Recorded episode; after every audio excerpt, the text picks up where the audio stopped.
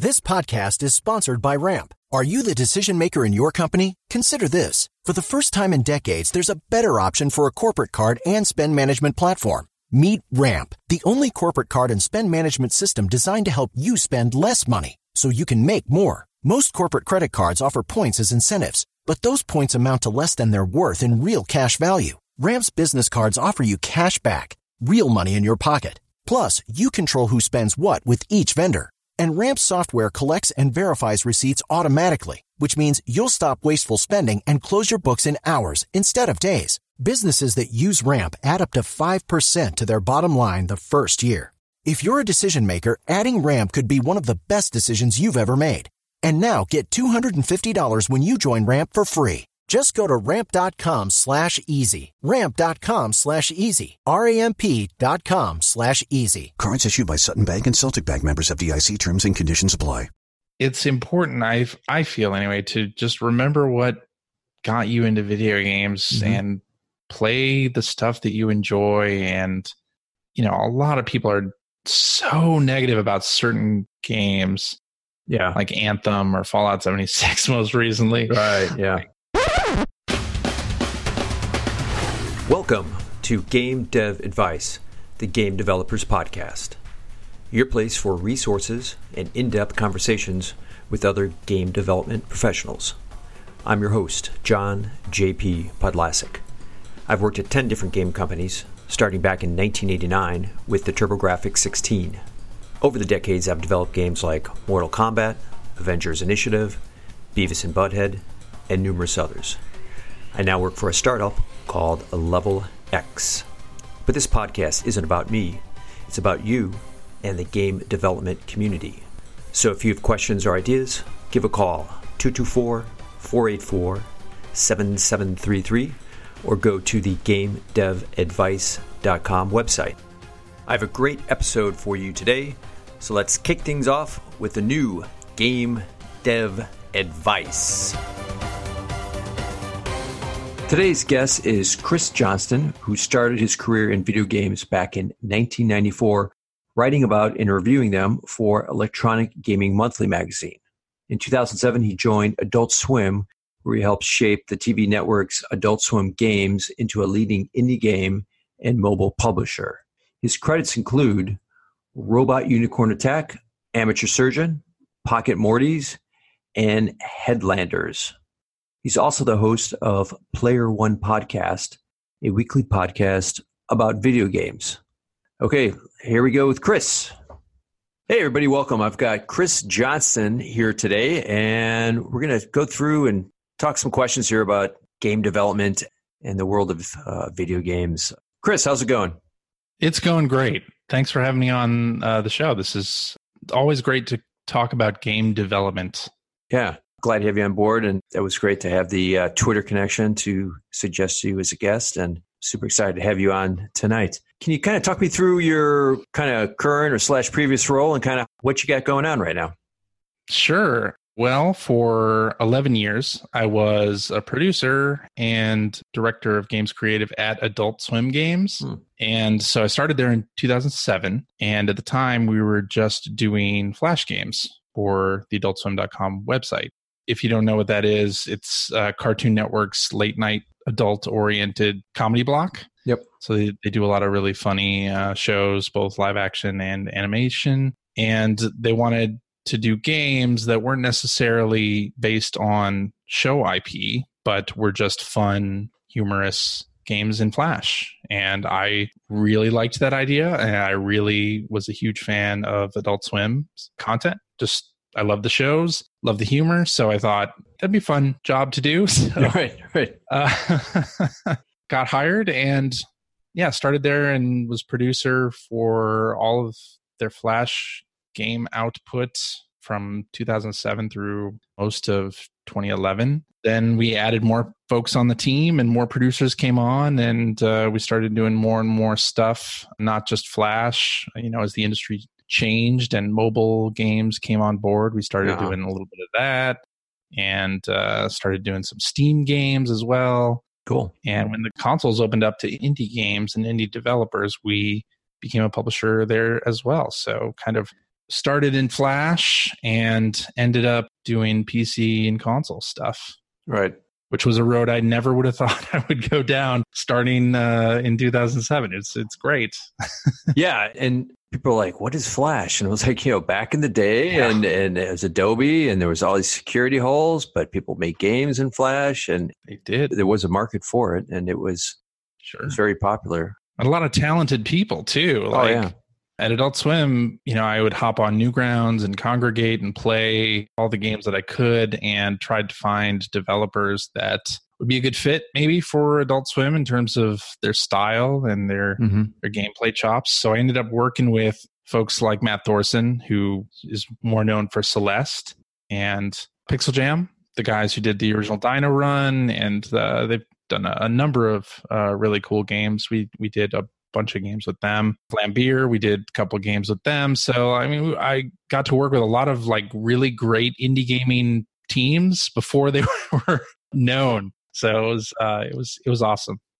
It was back when they were playing for fifty people, right? You, you, you know the uh, indie yeah. analogy of uh, playing a little dive bar, and then they they got bigger and grew. And um, no, that's cool to be that's on right. that that beginnings and, and kind of seeing how it evolved, and then you know moving on to Trinket Studios and other games and going on to mm-hmm. consoles mm-hmm. and stuff like that. So, how did you get that first job working at Adult Swim? Well, uh, a little bit of a long road there. but for the Adult Swim job, part of it was back in 2002, they opened up their website and they had a message board on there. And oh. it was a horribly run message board. They had no moderation whatsoever. And I was a huge fan of the shows, like I mentioned, and right. I volunteered to be a moderator on their message board. Okay. Initially. And so I got to know people who worked at adultswim.com on the website and, you know, got to know all those folks and kept those friendships going even after I uh, stopped being a moderator on their site. So one of the guys who was an intern when I was a moderator ended up being their games guy in 2005, 2006. Mm-hmm. And when he was leaving to go to Kongregate he got in touch with me and we talked off and on. And he knew that I was a big gamer and loved Adult Swim. And he asked if I would be interested in having his job. and I said, absolutely. Hell yes. Why not? that sounds awesome. Yeah. So yeah, that was that was my road in really. I volunteered to be a moderator on the message board and got to know people and then 5 years later there was a job opening that, that I pounced on. So I know numerous people you know, in the industry that were, and this is going way back, but like, you know, on CompuServe and they would be on different forums and then people would see their posts and, you know, it would uh, evolve from there and it would turn into like, hey, we need help with this mm. thing. And you would reach out to that network and you would see people who were passionate and who knew about, you know, gaming and what was going on. So they would respond to that. And it was a non linear path into the industry, but it was very common that people worked hard in these different areas for free and then and it kind of evolved into a role. So, yeah. Yeah. You know, I, I, hadn't really made the connection, I guess, before, but not only is that how I got my job at Adult Swim, but I initially started as a writer back in 1994, so early 90s. This was when I was in high school. So I had looked at this magazine, Video Games and Computer Entertainment, back in the early 90s. I remember that. Yep. It's a fantastic magazine. And they did a section occasionally in each issue covering fanzines, video game fanzines. And I happened to pick up an issue that had one of those columns. And I thought, you know, I'm not an artist. I can't program. I'm terrible at math and I'm not going to be an engineer or anything. So, right. what can I do to get into video games? You know, maybe writing and reviewing video games. Maybe that's a thing that I could do there are these people doing it out there just for the fun and for the love of it. And maybe that's something I could do. So, yeah, when I was 14 years old, I started up a video game fanzine. Wow. And I would send issues to all the video game magazines at the time. So, GamePro and EGM and Video Games Computer Entertainment. And just, you know, I don't know what I thought would happen nothing really. right. Yeah. but you had passion, you know. Exactly. I got video stores locally to like put them on their counter and give them away. It was cool. kind of like a little thing. And at one of the magazines, Electronic Gaming Monthly, the owner of the company read my stuff And that's how I got my first job doing magazine writing was at EGM when I was a junior in high school. uh, That's great. Which wasn't a rare thing back then in the early days of video game magazines. There were a lot of really young people because we're cheap labor, really, Yeah. and had the passion and drive to work crazy hours and whatnot. So, yeah, I, my first job in the industry, I guess, would be at Electronic Gaming Monthly. I started there in the summer of 1994, Okay. just writing about games. And I ended up being at EGM until 2004. Wow. That's a heck of a run at a magazine. Chris Nicolella. Does that name ring a bell? It does. I worked with Chris Nicolella. Yes. Yes. Chris is a friend of mine. Chris and I were together at NEC TurboGrafx on the hotline phones. And, you know, back in the day when there was no interwebs and you got stuck and you could figure out how to get by the emboss, you'd call this number and there was people sitting at phones getting a glorious 550 an hour and they would answer questions and help people Mhm. get by uh, Mr. Roboto and Keith Courage on level three. And yeah, Chris and I have been friends for hell since the 89, 90, something like that. And I remember he went to EGM and then he went out to San Francisco at Game Pro and things like that. So there was that he made the leap from TurboGrafx over to the the magazine side and EGM was you know, for listeners that don't know, it, you know, that was kind of the shit back in the day for like a magazine that would have great, you know, reviews and, and scoops and screenshots Yep. and all that kind of stuff. I remember being at TurboGrafx and Steve Harris would show up and everyone like, oh, we have to press this guy and things like that because he, you know, has pull with the magazine. And yeah, it was a different time back then. But yeah, that was the lifeblood to the gaming community was those magazines and, you know, consoles had their own Nintendo Power and TurboGrafx had their own version of a Turbo Power magazine. And that was a way, you know, to communicate because there was no internet and people wanted to connect and read and see reviews and see screenshots and things like that. So that was the lifeblood of reaching out to the players. Yeah, and as a fan of EGM, it was a dream come true to work there and suddenly like be in charge of some of that content. And you know look at it like what would I as somebody who loves this magazine loves video games what would I want to read about? Like what aspect of this game would I want to see screenshots of? And you would you know kind of think of it in that way. And it was a lot different when the internet showed up Yeah. because then you no longer have the first screenshots of Crash Bandicoot 2 or whatever it was Mhm. like and even in the early days of that clash between magazine and internet we actually watermarked some of our the screenshots that we ran in the magazine Ah, which seems so lame now but we did it so that hear that movie industry? Yeah, right. if the internet scanned it people would know where they got it Yeah. Exclusivities and stuff like that. that's right No, that's great. So looking back, kind of like what you wish you had known when you'd started and being high school and stuff. Again, amazing that you did that. And I- uh, I'm sure it was exciting that first time your article came out in print and you're like, hey, check it out. My article's here. And it's a different industry now. But what are your thoughts about like, oh man, I wish I'd known that? Well, so when I was younger, and I guess I am still sort of the same way now, very opinionated when I was younger. and I learned you got to pick your battles. Sometimes things are not going to go your way, right? Right. And, you know, don't die on little hills. If you're on a team working on a magazine or on a game, like, you know, it's not going to be you only calling the shots. Like, it's a team effort. So I was a little hot headed.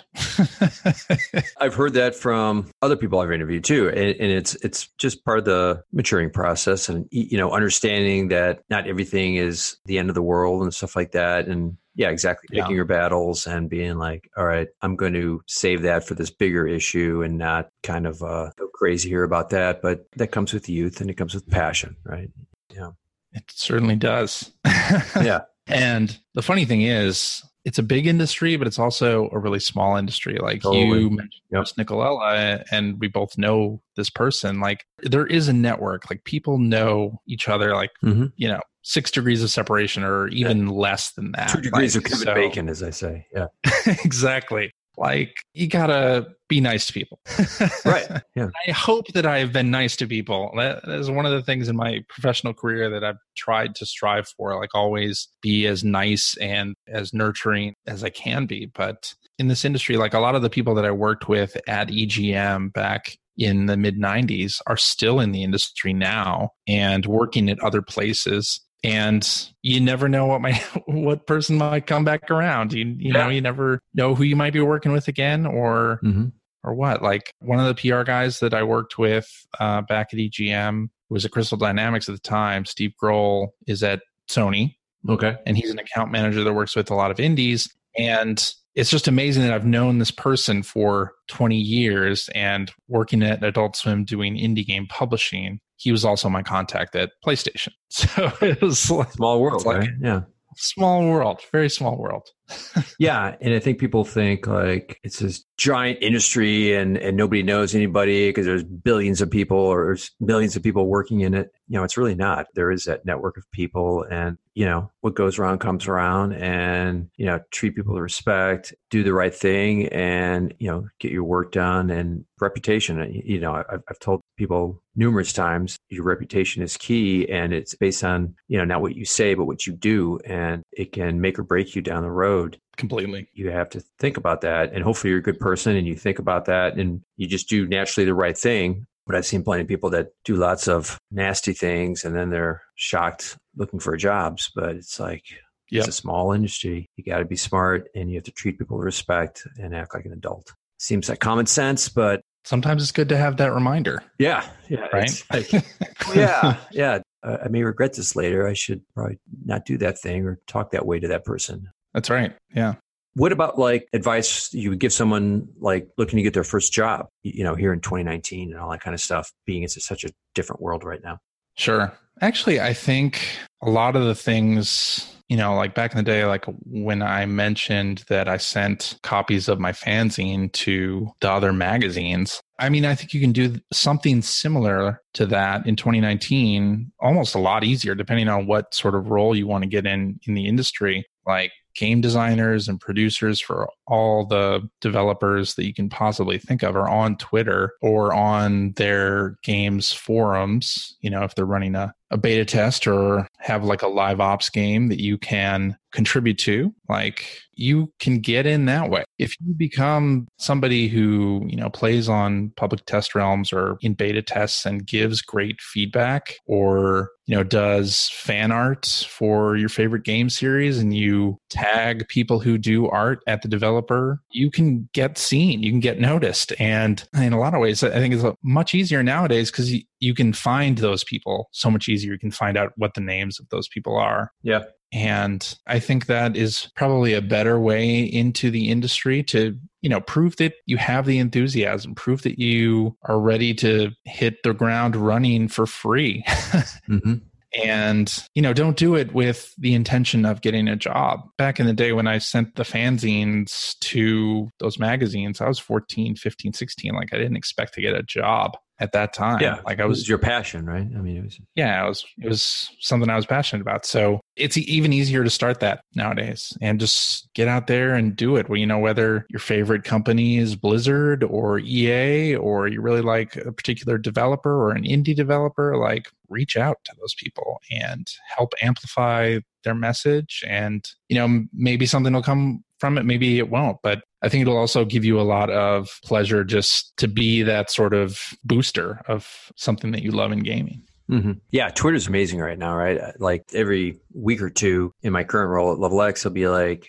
look at this person on Twitter and the stuff they're doing with shaders. Let's reach out to them, you know, and, yeah. and, and it is just such a great way to connect and, and see what people are doing in a very visible way versus you know mailing things and, and snail mail and all that kind of stuff that twitter is such a, a great resource so you know any aspiring game developers you know you need to be on twitter you need to show what you're doing talk about what you're doing use the right tags reach out to people and yeah it's a great resource yeah like a lot of people a lot of people in positions that could you know get your next job are looking at screenshot saturdays like yeah right, right. you know they're probably just like you and read twitter just like you so yeah that stuff's important yeah. What about like advice you would try and give someone in the production space like yourself? Like what ideas do you have around producing and production and, you know, working in that capacity?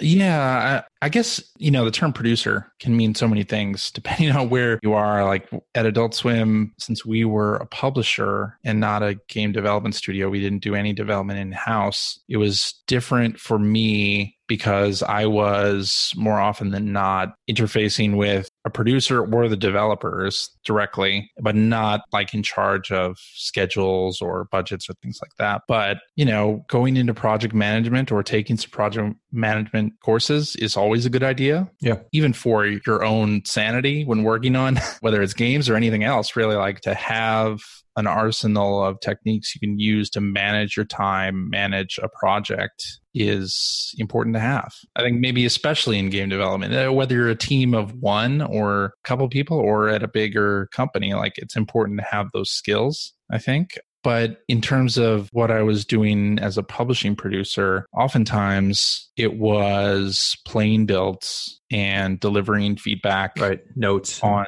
uh, yeah, gameplay notes, and whether that's on builds or on game design documents or pitches. So, in terms of getting started with that, like I'd pick a game that you played that maybe you didn't like and start writing your feedback as if you could speak directly to the developer and impact how that game was put together before it came out. Because I, I, think it's a different way of thinking from like the consumer level where you're like, this game is good, this game is bad, to think about it on a different level. Like, okay, what aspects of this game are good? What aspects are this of this game are bad? What things inside of that would be like prioritized to change? Like, if I could come up with a list of 10 things in this game that I would change, like, what would that be? And it's just an exercise for yourself, really. But having that skill i think is important if you're going to be a producer whether it's on the development side or on the publishing side to be able to give feedback and give actionable feedback too. Right.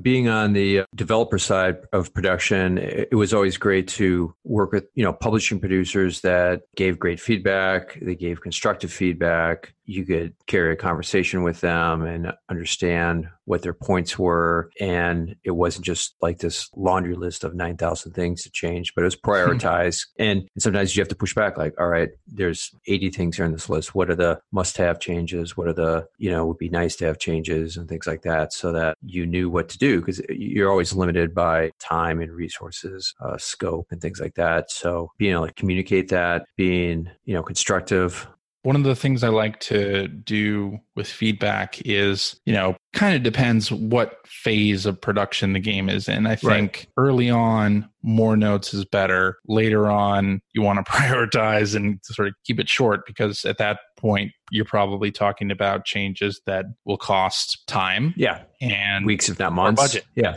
Right. So, what I like to do is, you know, not say you need to change this in this way, but rather say, I, I see this area as an issue. Like, what do you think we could do to, you know, the difficulty ramp is a little tough in this particular area. What can we do? What can we adjust here? Rather than suggesting specific adjustments because on a development team, I think the, game designer or people closer to the work than a publishing producer or producer will want to maybe weigh in on those decisions. right. And ultimately, you want everybody's buy in on changes because everybody's working for the same goal, everybody's paddling in the same direction. You want everyone to feel ownership of the end product. You don't want to be the dictator. Exactly. yeah. Yeah. Like, this is all effed up and do it this way doesn't fly well developers but yeah it's kind of like hey there's a problem here you know i have some ideas what are your thoughts for how we can address this and then yeah. it's a more collaborative you know discussion at that point and people don't get their fisticuffs out and, and start getting defensive Yep. And it's really about communication and making a collaborative experience versus a threat from the publisher and change this or else we're not going to pay your milestone and all that kind of stuff. Cause it, um, oh God, I hate that. yeah. And uh, I've seen that and it's like, uh, it's like, oh, great. You guys moved the goalposts again and now we're not going to get our milestone. Great. yeah. Um, right I tried my best not to be that producer. Right. Really. No. I think I avoided it. No, that's good. That's good because there were and probably are still some out there. And the producers that are more about having a dialogue and being collaborative versus dictatorship, it always works better in the long run for the game because nobody likes to just be in that environment where they're just being told what to do. And it's more like, how can we solve this problem versus here's my idea, do it this way, or you don't get your milestone and make payroll.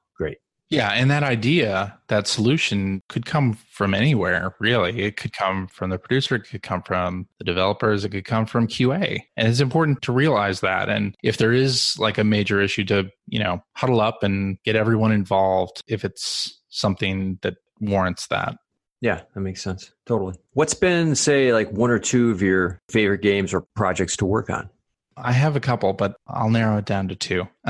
One was Robot Unicorn Attack. I don't know if you remember this game. It was a Flash game originally that Adult Swim did in February of 2010. And it's this sort of endless runner game, side scrolling, where uh, you play a robot unicorn jumping from platform to platform. And as the game goes, the platforms move faster and your jump speed moves faster. And it's all set to the song Always by the band Erasure. So that's like Hmm. a mid 90s track. And the visuals on it are very Lisa Frank, very neon styled. And this particular game, the developer we were working with, Scott Stoddard, had worked with us before. He'd done like two, three games with us before, and they had all been great, but they hadn't really done well. They weren't that popular, but they were they were really fun games. And Scott was just a great graphic designer and animator, so they always looked great. And he worked, he worked at Disney while he was doing these flash games for us, and he got a job at Chair Entertainment and said, "Okay, I can do one more game for you, but it has to be a four week." development cycle Wow. and after that time i can't do any more work for you The door So- is closing. the door is closed. Hmm.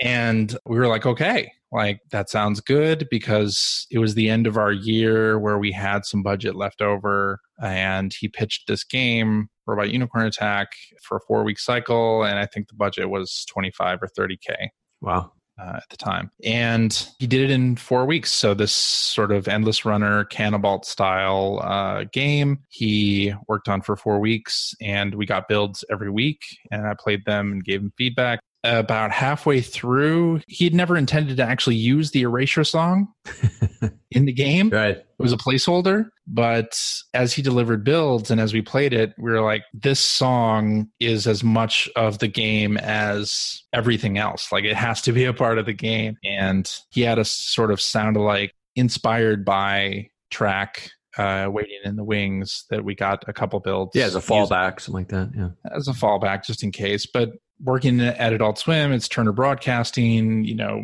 we have music lawyers that can see if we can license it. Out So to other lawyers. Yeah, right. Yeah, exactly. Talk to other lawyers and agents. People And call my people. yeah, that's right, exactly how it happened. And they, they did. And we got the rights to use the song in the game. And basically, he took all of December to do the game. And January 1st, he couldn't work on it anymore. And there were a couple tweaks that he had to do in the meantime. But then on like February 4th in 2010, we published it.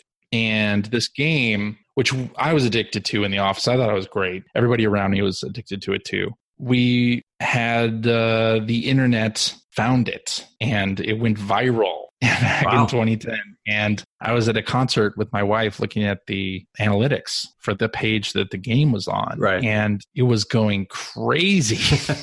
it's like suddenly it was going up by tens of thousands of views per minute. Like it was Like, it was is going insane on? Yeah. yeah, what has happened here? And it became a phenomenon sort of overnight, really. And then we did a mobile version of that without the original developers' uh, input and did some sequels as well. A whole brand then at that point. Yeah, A great. whole brand, a whole franchise yeah, a four week Based on the project. Yeah, that was done in a month by one developer. that's very cool. That was a really unique project. yeah, lightning in a bottle, right? As they say. Lightning in a bottle. Yeah. Yeah. So a very last minute project. And then the other one is I got to work with Double Fine Productions on the game Headlander. And the director there, Lee Petty, who worked on Stacking and is currently doing Rad, just a really super smart guy. Like, Cool. And I've been a fan of Double Fine for a long time. And I thought, you know, maybe there's something there. Like Double Fine does stuff that's humorous. Adult Swim, we publish games that are, you know, have same the same kind of humor and tone as Adult Swim TV. Like maybe there's something there. Yeah. There could be a fit, right? Yeah.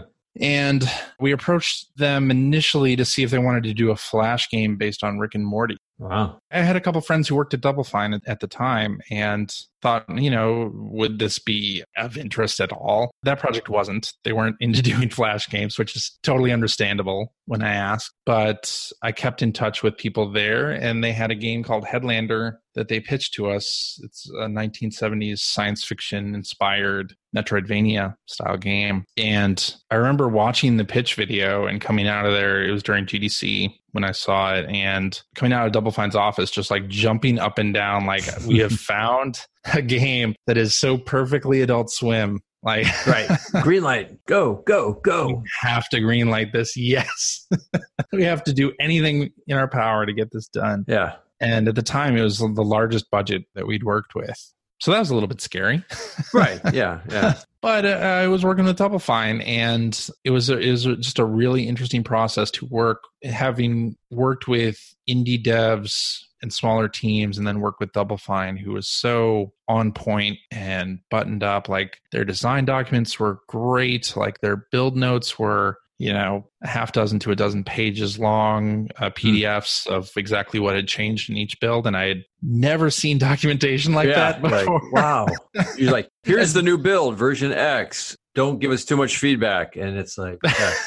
with some developers you have to guess what was new. Yeah. like, did you change this? This seems different. But with double fine they documented everything and that was just amazing. Yeah. It was just another dream come true to work on a game with them. They were so open to feedback and just great to work with. Everybody there fantastic. And to the point of, you know, build notes, it's always a pain in the butt to do. But at the same time, it's super useful because it kind of sets the table right on the publisher side. So you're like, yep. okay, okay, they know this is broken. Yeah, the art's going to change for this later. I'm not going to comment on that. So it, it just saves a lot of energy and potential aggravation by, you know, preemptively saying what's going on in this build versus like, yeah, I know that. Yeah, we know that. Well, we're going to change it. Ah, oh, why you bugging me about that? You know, build notes are huge for uh, diffusing those kind of situations. Okay, quick question break. What are your thoughts so far? Do you have a topic idea, a question to ask, or a guest suggestion? Let me know at 224 484 7733 or on the GameDevAdvice.com website. Such an important step because, I mean, not only are build notes going to be useful for the person who's your main contact, but at a publisher, that person, whoever that is, is going to get questions from other people, maybe higher up. Definitely. About other issues that hopefully were covered in the build notes. Mm-hmm. But if you have to guess what's changed or what's coming or things like that, it's just easier to put together a document. Here's what's changed. Here's what we're working on in the next milestone. Like here are the known issues. Right. It doesn't have to be long. It doesn't have to be a lot. I mean, the longer the better, depending on you know who you're working with. I think uh, if you're a developer and you get to know the producer that you're working with, you can probably ask them what they prefer yeah. And see how things go there and just see how that working relationship evolves, whether they need the long laundry list of changes or not. Yeah. I do think it's important, even if you're a single developer and if you're working with a publisher, to do build notes.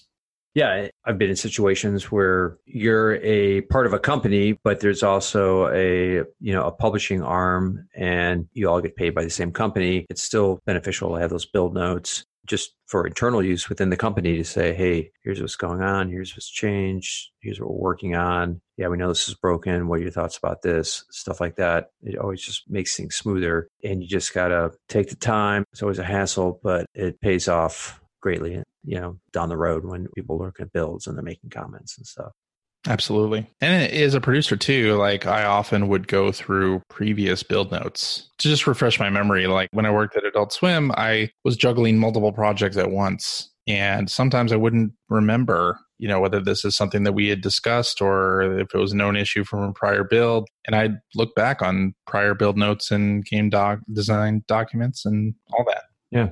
makes sense. Okay, so kind of shifting gears, like, what are you curious about right now in the industry? Like, what are your thoughts?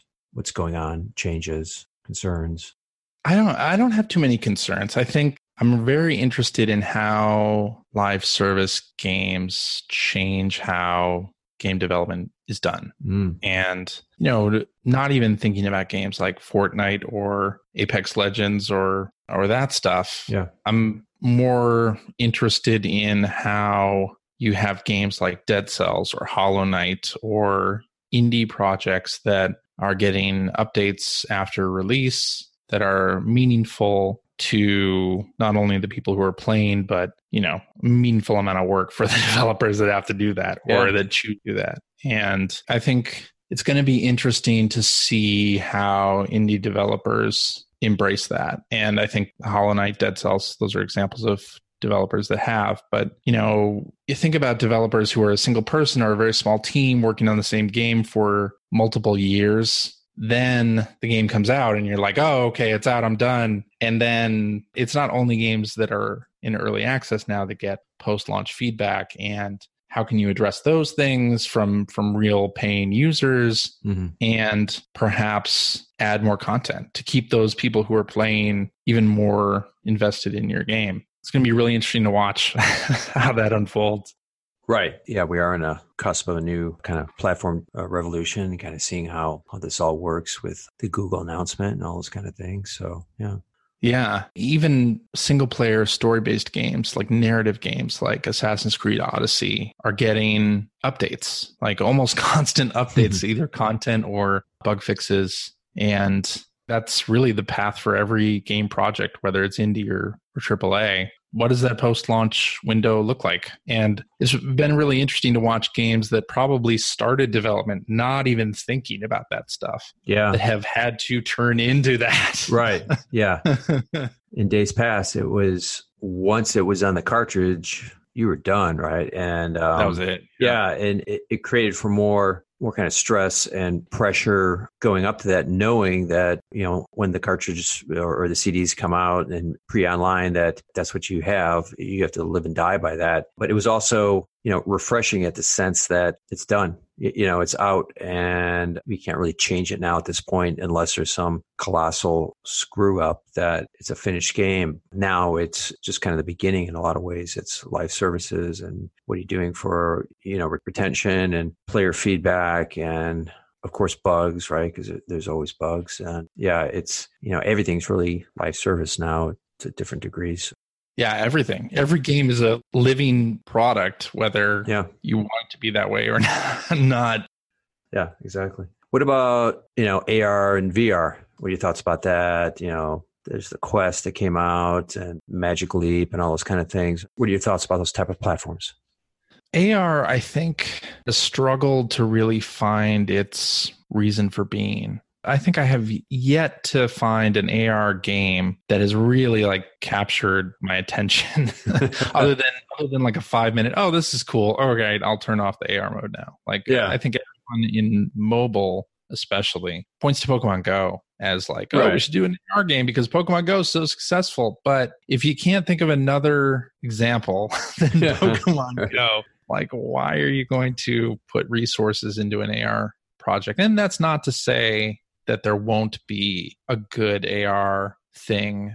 It's been interesting to watch like, you know, Apple keynote events where they show somebody playing an old arcade game on a, an empty table or there's like a version of Galaga I think that was multiplayer that was in AR that looked interesting. I don't even know if that came out. like I saw it on stage Yeah. that was the where'd it go last thing I heard about that.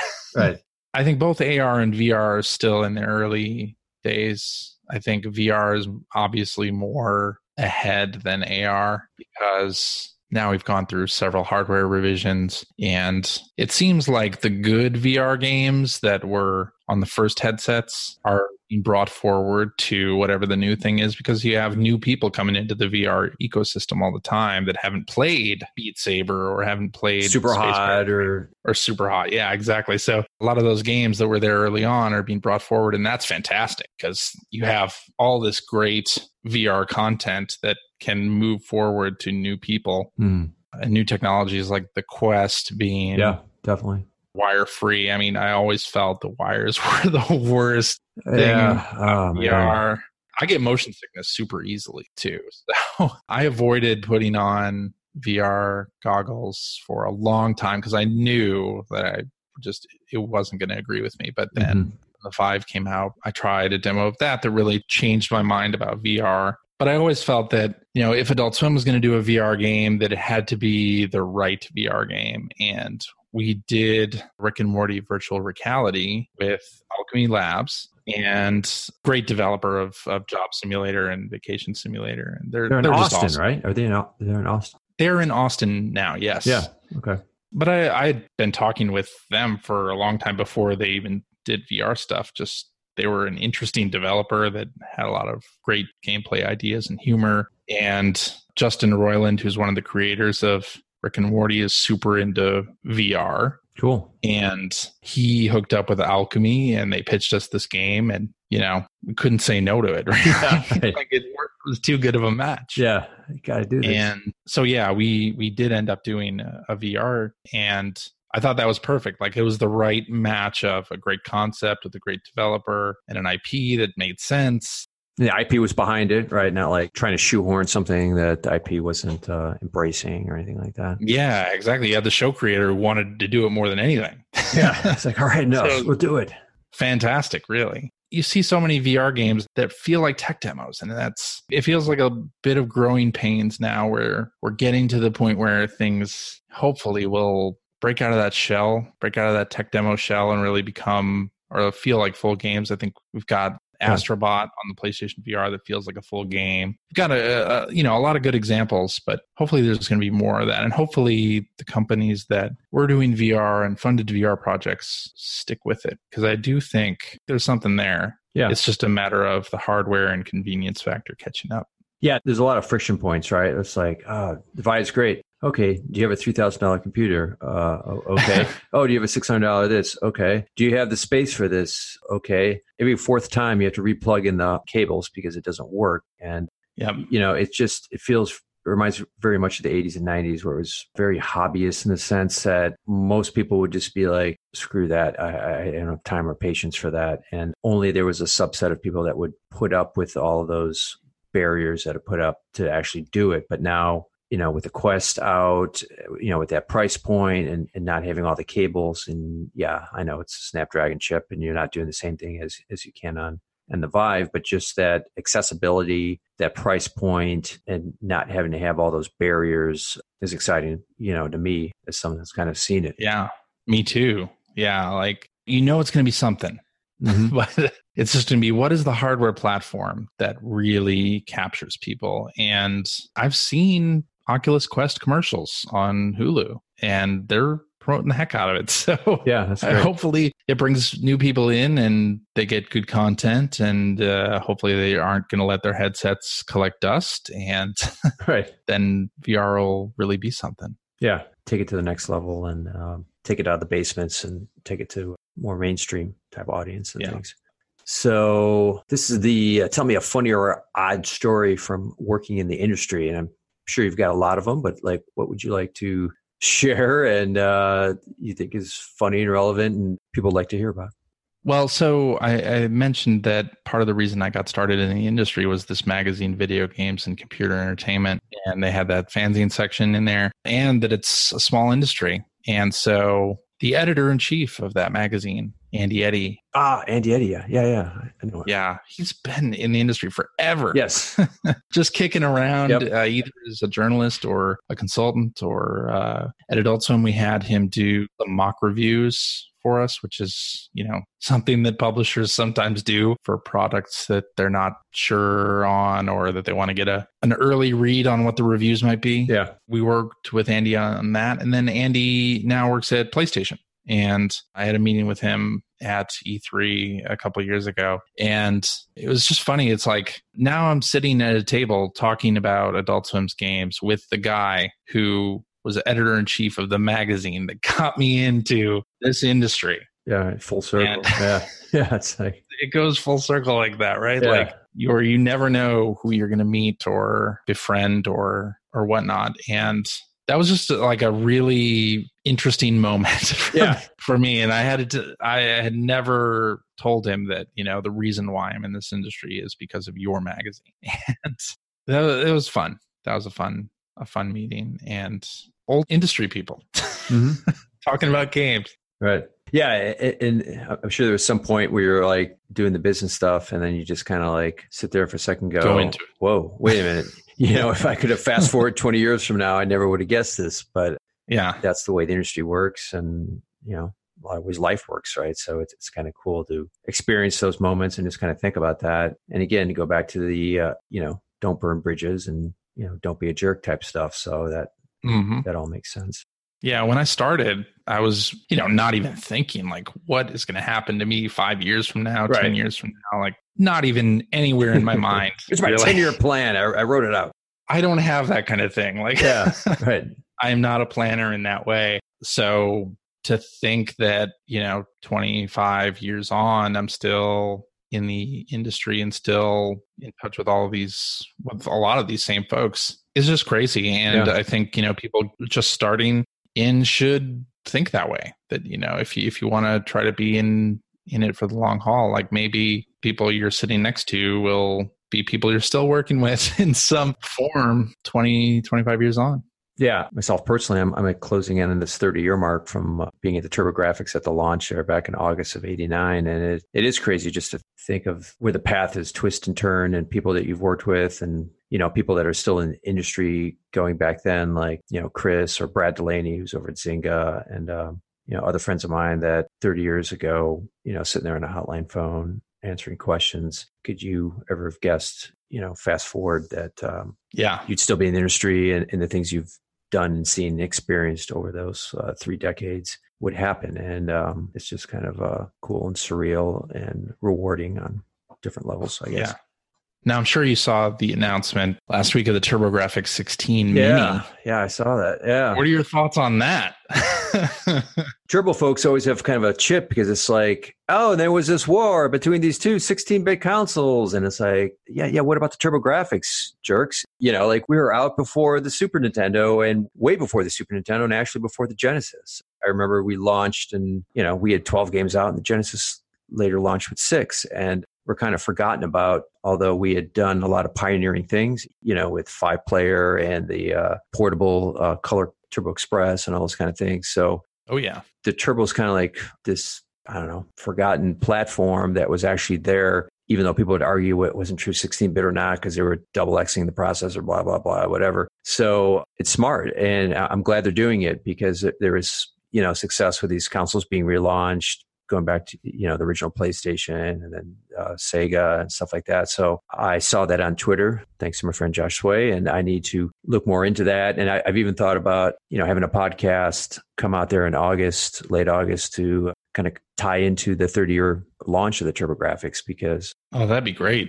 yeah, th- Wow. we had like a mini reunion. It was kind of crazy. There was um, put a thing on Facebook, and I tracked down. There was about twelve or fourteen of us at a bar restaurant that was literally across the street from NEC down in Wood Dale, Illinois, and some of those people I hadn't seen in almost thirty years, and it was it was cool to see everybody and kind of talk about what they were doing now and the old days and answering phone calls and all those crazy some of the crazy calls we would get from people and yeah, I'm thinking it's sneaking up here with the uh, August of this year coming up with the 30 year anniversary. So yeah, it's great to see that. My friend Johnny Turbo, uh, John Brandstetter, is been over in Japan in a while, and he was at Turbo Technologies Incorporated when when Hudson Soft bought TurboGrafx and uh, Right. tried to revive it. And there was a whole advertising campaign built around Brandstetter called Johnny Turbo, and and he's trying to re-release or he is re-releasing some some of those old classic games. So yeah, I, I think it's really cool that people see that history and, and, and see you know how difficult games used to be back then and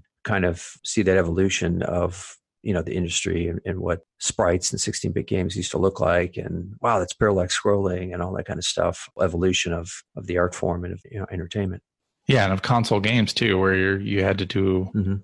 you you had so little to work with. Really, yeah yeah you had to work within the constraints. Like it wasn't like developing a game for PC where you could just you know Yeah. decide that the, you need the high spec uh, stuff to run this. like you had to work right within constraints, and people you know wrung a whole lot of performance out of some of those Oh yeah, old yeah. consoles especially like uh looking back it's just kind of amazing what they achieved there Mhm. with a small team and knowing that hardware so Yeah, yeah. You know, working on 16 bit, it was always, you know, it's a 16 or 32, you know, megs and trying to cram all that in there because the publishers never wanted to go bigger, right? Because their cost of goods Sure. would skyrocket. So they'd always push to do the smaller size and then it would, you'd push back because it would hamper your, your development and, you know, the poor audio team at the end would be like, yeah, you got 400K, make, make it sound great. And, uh, because everything was just like, everything was so allocated and everything was so not just kind of um, you know very conscious of how you're using your space and it wasn't uh, unlimited and there was always challenges and even fights about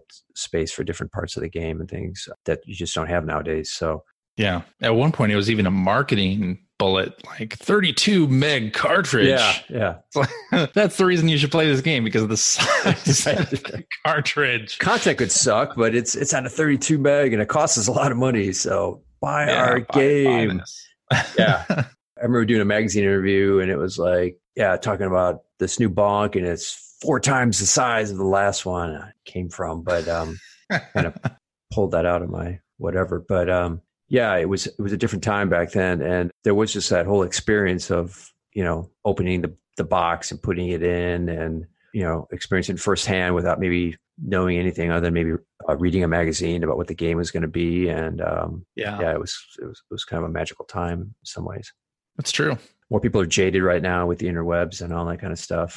Um, I, don't, I don't know about you. I try to stay enthusiastic about games i think it's very difficult sometimes Yeah. because twitter sometimes is so negative totally. and yeah. it's important i i feel anyway to just remember what got you into video games Mhm. and play the stuff that you enjoy and you know a lot of people are so negative about certain games Yeah. like anthem or fallout 76 most recently right. Yeah. there are people who worked really hard on those games and not to discount the fact that those games shipped with problems like that's probably a different discussion Right. Yeah. but you know there are also people who really like those games and yeah can look past the issues that those titles had and it's just important to remember that not every game has to be made for you and that's okay Right. Yeah. And, and try to stay positive yeah. And, and again, it's a live service and I'm not happy with that now, but maybe when they do an update and they change this thing, then it'll be more to my liking. But yeah, people love to hop on that bandwagon of negativity and you know, it's, it's easy to be a critic versus actually make the stuff. Yeah. It's true. And it's funny, like I was a game reviewer for many years and was very critical of, of many games. And it's strange to be on the other side of that. Right. It was interesting when we, you know, we shipped our first console game to like press and really be on the other side of that where like, Right. you know, what are people going to think of this? Like, Yeah. Uh oh. Here we go. Buckle yeah. Back in the day, I was really rough on some games. Now I'm, it's coming around. Damn karma. Yeah. what about what's a game that you're playing or excited about right now? Like what has your interest? Uh, I I mean I try to play a lot of games. I think it's easier now to easier than ever really to like sample a lot of games because Mhm. now you have services like Game Pass and Yep. Uh, PlayStation Plus and yeah Epic Game Store that gives you free games. You can try a lot of things. Steam's right? got stuff on sale and yeah. So there's just too many games out. so many games. So Not many enough great hours in the day. There really aren't. but there was a game called Sea of Thieves that Rare produced, came out last year. And this, this is another story where like the initial product was not well received by the press. Mm-hmm. And I really enjoyed the game when it launched. I liked it from a game design perspective because their philosophy was we're going to give you the tools in the game to create your own pirate adventure. Mhm. And what you do with those tools is up to you. Like you can go attack other ships, you can be friendly, you can give other people treasure. I really appreciated that game design. Have a sandbox type thing where it's like here, here you go.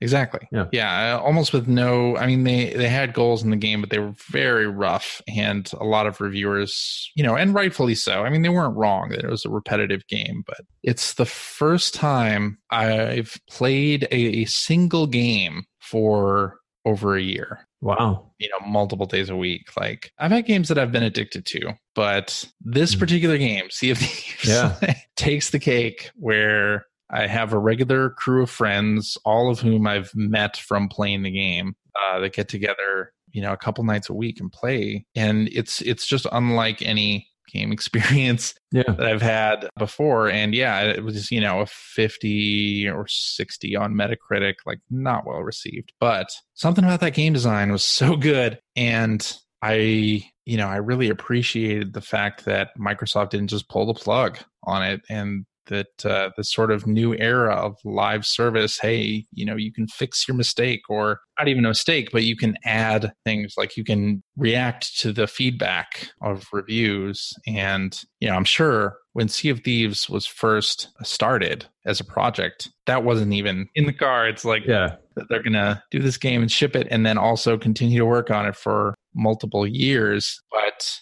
you know both as a game enthusiast and as somebody who's you know been in the industry i just uh, really really appreciated the way that that game evolved and changed and added things and you know the week after launch they tore up their entire roadmap plan for updating it and redid everything based on how Hmm. many people were playing and what the reviews were That's smart. Yeah.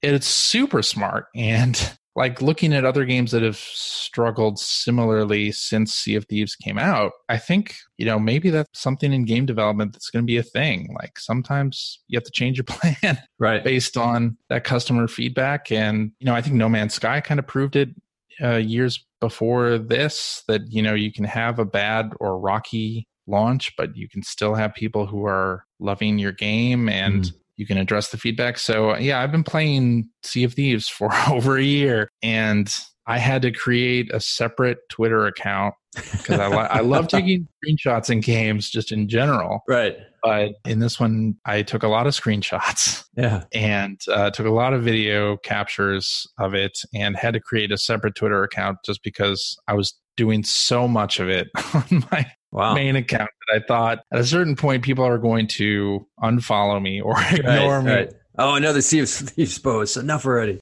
Enough with that game. Yeah. but it, it also kind of just reignited my interest in game design and really like involving the user in shaping the direction of a game like Mhm. it almost didn't fe- feel like games could do that Right. like here's a game where where every other player in the every other ship that i see in this wor- pirate world is another player. Mhm. and i don't know what they're going to do. They don't know what i'm going to do. And it was just like my heart would get pumping like Yeah. i get goosebumps like Adrenaline rush. on every player in, encounter it's like what's going to happen here and you know sometimes people would really surprise you in being friendly or offering to share treasure or help you or Ah. things like that and you never see that in games you don't see that in video games we as players have been taught that you see another player you kill them on sight right yeah. Yeah. years of that so to see a game that was not doing that or that encouraged a play style that was contrary to that was just super interesting. And yeah you know i, I played a lot of things uh, over over the last year. I've still been playing sea of thieves but yeah i'm still into that one. And i think it's just a pinnacle of game design. Like it's just such a interesting case study. Yeah. That speaks a lot to the, you know, Rare being such an amazing developer and Microsoft, you know, being smart to to buy them and and have the guts to stick it out. And um, that's a huge endorsement, right? Played it for that long and uh I have not played it. I'm embarrassed to say that, but the way you're talking about it and like, you know, what the other person's going to do, and there's all those, you know, being in a boats and resource management. I, I just had a flashback to to really date myself. Intellivision had a game called Utopia where it was like there were two different islands and you had resource management and there were boats involved and there was no AI, right? Because it was back in super olden times, but you would try and do your thing and you'd have to like talk to the player, like, all right, don't screw with my ship. I'm going to do this thing and I'm going to, you know, look out for that hurricane, but let's be cool about this. And then all of a sudden it would turn into, you know, a gunfight and everyone would be, uh, two of you be doing different stupid things to each other. And there was that whole like, kind of like I, I want to do my thing and I'm going to try and trust the other person and you try and negotiate, you know, verbally talking to that person with the controller in their hand. And then all of a sudden it would just turn into melee. And, um, yeah, it was, uh, uh, Utopia. I'll have to put it in the show notes, but yeah, it was a classic game that I'm seeing here. Don Daglow did, which I'm trying to remember the the name of his studio. Yeah, Stormfront Studios, who's done tons of games. Um, I didn't realize he'd worked on that, but yeah, that there was something about that, which just the boats and the resource management and and coming up with um, being cooperative or being antagonistic against the other player who was sitting 10 feet away from you and the shouting matches that may or may not ensue based on what they did. Yeah, it was kind of cool. Yeah, it's it's such an interesting thing to think about, like a design like Utopia, you know, couch co-op type of game, and how different the experience can be when you're in the same room with somebody versus online. And I know that Nintendo gets bagged on a lot by like deciding not to have online in certain games. And recently, I was playing a lot of Mario Party for the Switch with my daughter, Mm-hmm. Uh, and she loves it. And for years, people had been saying, you know, they should make an online Mario Party. But I think part of games sometimes, whether it's Utopia or Super Mario Party, like sometimes the experience is, you know, sitting in the same room with somebody yeah. and playing and not having an online game where could be some you know, griefer, you, you know, somebody just out there causing grief and dropping f bombs, and you know, it, it's a more controlled environment. Yeah, yeah, causing grief, or like when you think about Mario Party, like having to sit through somebody else's turn and exactly how long that takes. Mm. And let's say nobody else was in the room with you, and you were playing by your yeah. by yourself against online opponents. Would that really be fun? Yeah like, right. Yeah. I'm not sure like because part of the experience there is you're in the same room and you could you know somebody you know steals your coins you can mm-hmm. you know punch them in the arm. Yeah exactly. What are you doing? Pop yeah. Knock it off. I'm taking my game and going home. Exactly. Yeah no th- th- and that is interesting like yeah not every game has to be online and, and there is that that human element that it's a video game but maybe it's a little bit of the board game element too, in the in the sense that you're interacting with people and you're you have a controller, but it, it's not anonymous. It's not you know people are uh, all over the globe playing, and and there is that that personal element to it. And um, yeah, it's cool you mentioned Nintendo and stuff. Shout out to my buddy JV Johnny Vignocchi and his, his announcement, yeah, with Nintendo. So yeah, he's a good friend of mine, good dude, and old Midway. Yeah, yeah, yeah, old Midway. Yep, and uh, super excited to see him in that role. But yeah, N- Nintendo really nails it sometimes when it comes to those kind of games and just that fun experience. And you know, you think back to the Wii and how it got people into uh, gaming that may never touched a video game in their life. You know, playing with parents or grandparents. That um, there's something special about that versus just you know running around fragging people like dropping f bombs and stuff. Yeah yeah everybody gets a little something different out of video games. Mm-hmm. like yeah. and sometimes it's easy to forget that. Right. There's like another audience that's not you. Yeah that's not one path and and what i like everyone else likes and everyone else be damned. This is this is the only way you can do things yeah. Yeah. Yeah for sure. All right kind of wrapping things up here is there anything i you know should have asked you about but but didn't? Like want to talk about or excited about that wasn't brought up in our conversation? Uh, not really. No, I mean, as a fan of video games for a long time, and uh, as a journalist, like after I got out of that, mm-hmm. I still loved talking about video games. And much like you have a podcast about game dev, I have a podcast also yep. that I do with some former gaming journalist friends uh, that I worked with years ago. Right. we uh, stayed in touch and we still talk every week about video games and been doing that now for almost 13 years. Man, that is very impressive. I familiar with the podcast, but I didn't realize it was that long you've been going. So yeah. Yeah, we just finished up episode 658. so yeah yeah, one of our first episodes, I went to the launch evenings of the Wii and the PlayStation 3 and recorded interviews with people who were in the lines. Hmm. And still funny to me to like listen back to that. And uh, so many people who were in line for the PlayStation 3 were just ready to flip it on eBay. uh, right. it's just uh, an interesting time capsule to go back to some of those right. old shows. Yeah. I'm just here for the eBay, man. That's all it's about. It's, I'm just here exactly. so many people that were like that. But that was before I, I, at the time I was working at an anime magazine. Uh-huh. So it was before I started at Adult Swim. But yeah, I've been doing that, and hopefully, uh, hopefully people like that. I'm sure I'll point Player One listeners to to this podcast as well, just because I think mm. it's it's it's always good. I think for consumers to to hear developer opinions and right. just hear more about the development process. Like I think it's it's important to think about that because you think about things differently when you're a consumer versus when you're in development. Right. Kind of in the belly of the beast and, and kind of hearing that perspective of, oh, they have deadlines they have to work with. And oh, there's, you know, these constraints. And um, yeah, being able to hear yeah. those kind of things is, is always useful. Cool. And then, um, yeah, you mentioned player one. Is there any like, you know, online website, other kind of stuff you want to talk about? Um, just so I can, we can direct people to yourself? Sure. Mostly I'm on Twitter. My handle there is Superpac, S U P E R P A C. Okay. And I've, I've been under that handle since the early 90s. And, wow. you know, only now does it have political connotations. Who are you funding? What kind of money is being? Yeah, right. exactly. yeah, I was way before but, that, uh, man. Yeah, basically on all the all the services, I'm Superpac. Mm-hmm. So find me there or uh, yeah, player1podcast.com for the podcast. Yeah, no, and um, knowing what the level of effort and time and commitment and it takes to produce a podcast uh, firsthand, um, a lot of credit out to you for for having 600 plus episodes because it is a, a non trivial amount of time and energy. And um, yeah, people should check out the podcast because that's that's great to hear. Well, thank you. Yeah, and it's all about the passion, right? Mm-hmm. Like, yeah, just like the and, fan scene, right? You, you know, that's how exactly. Yeah.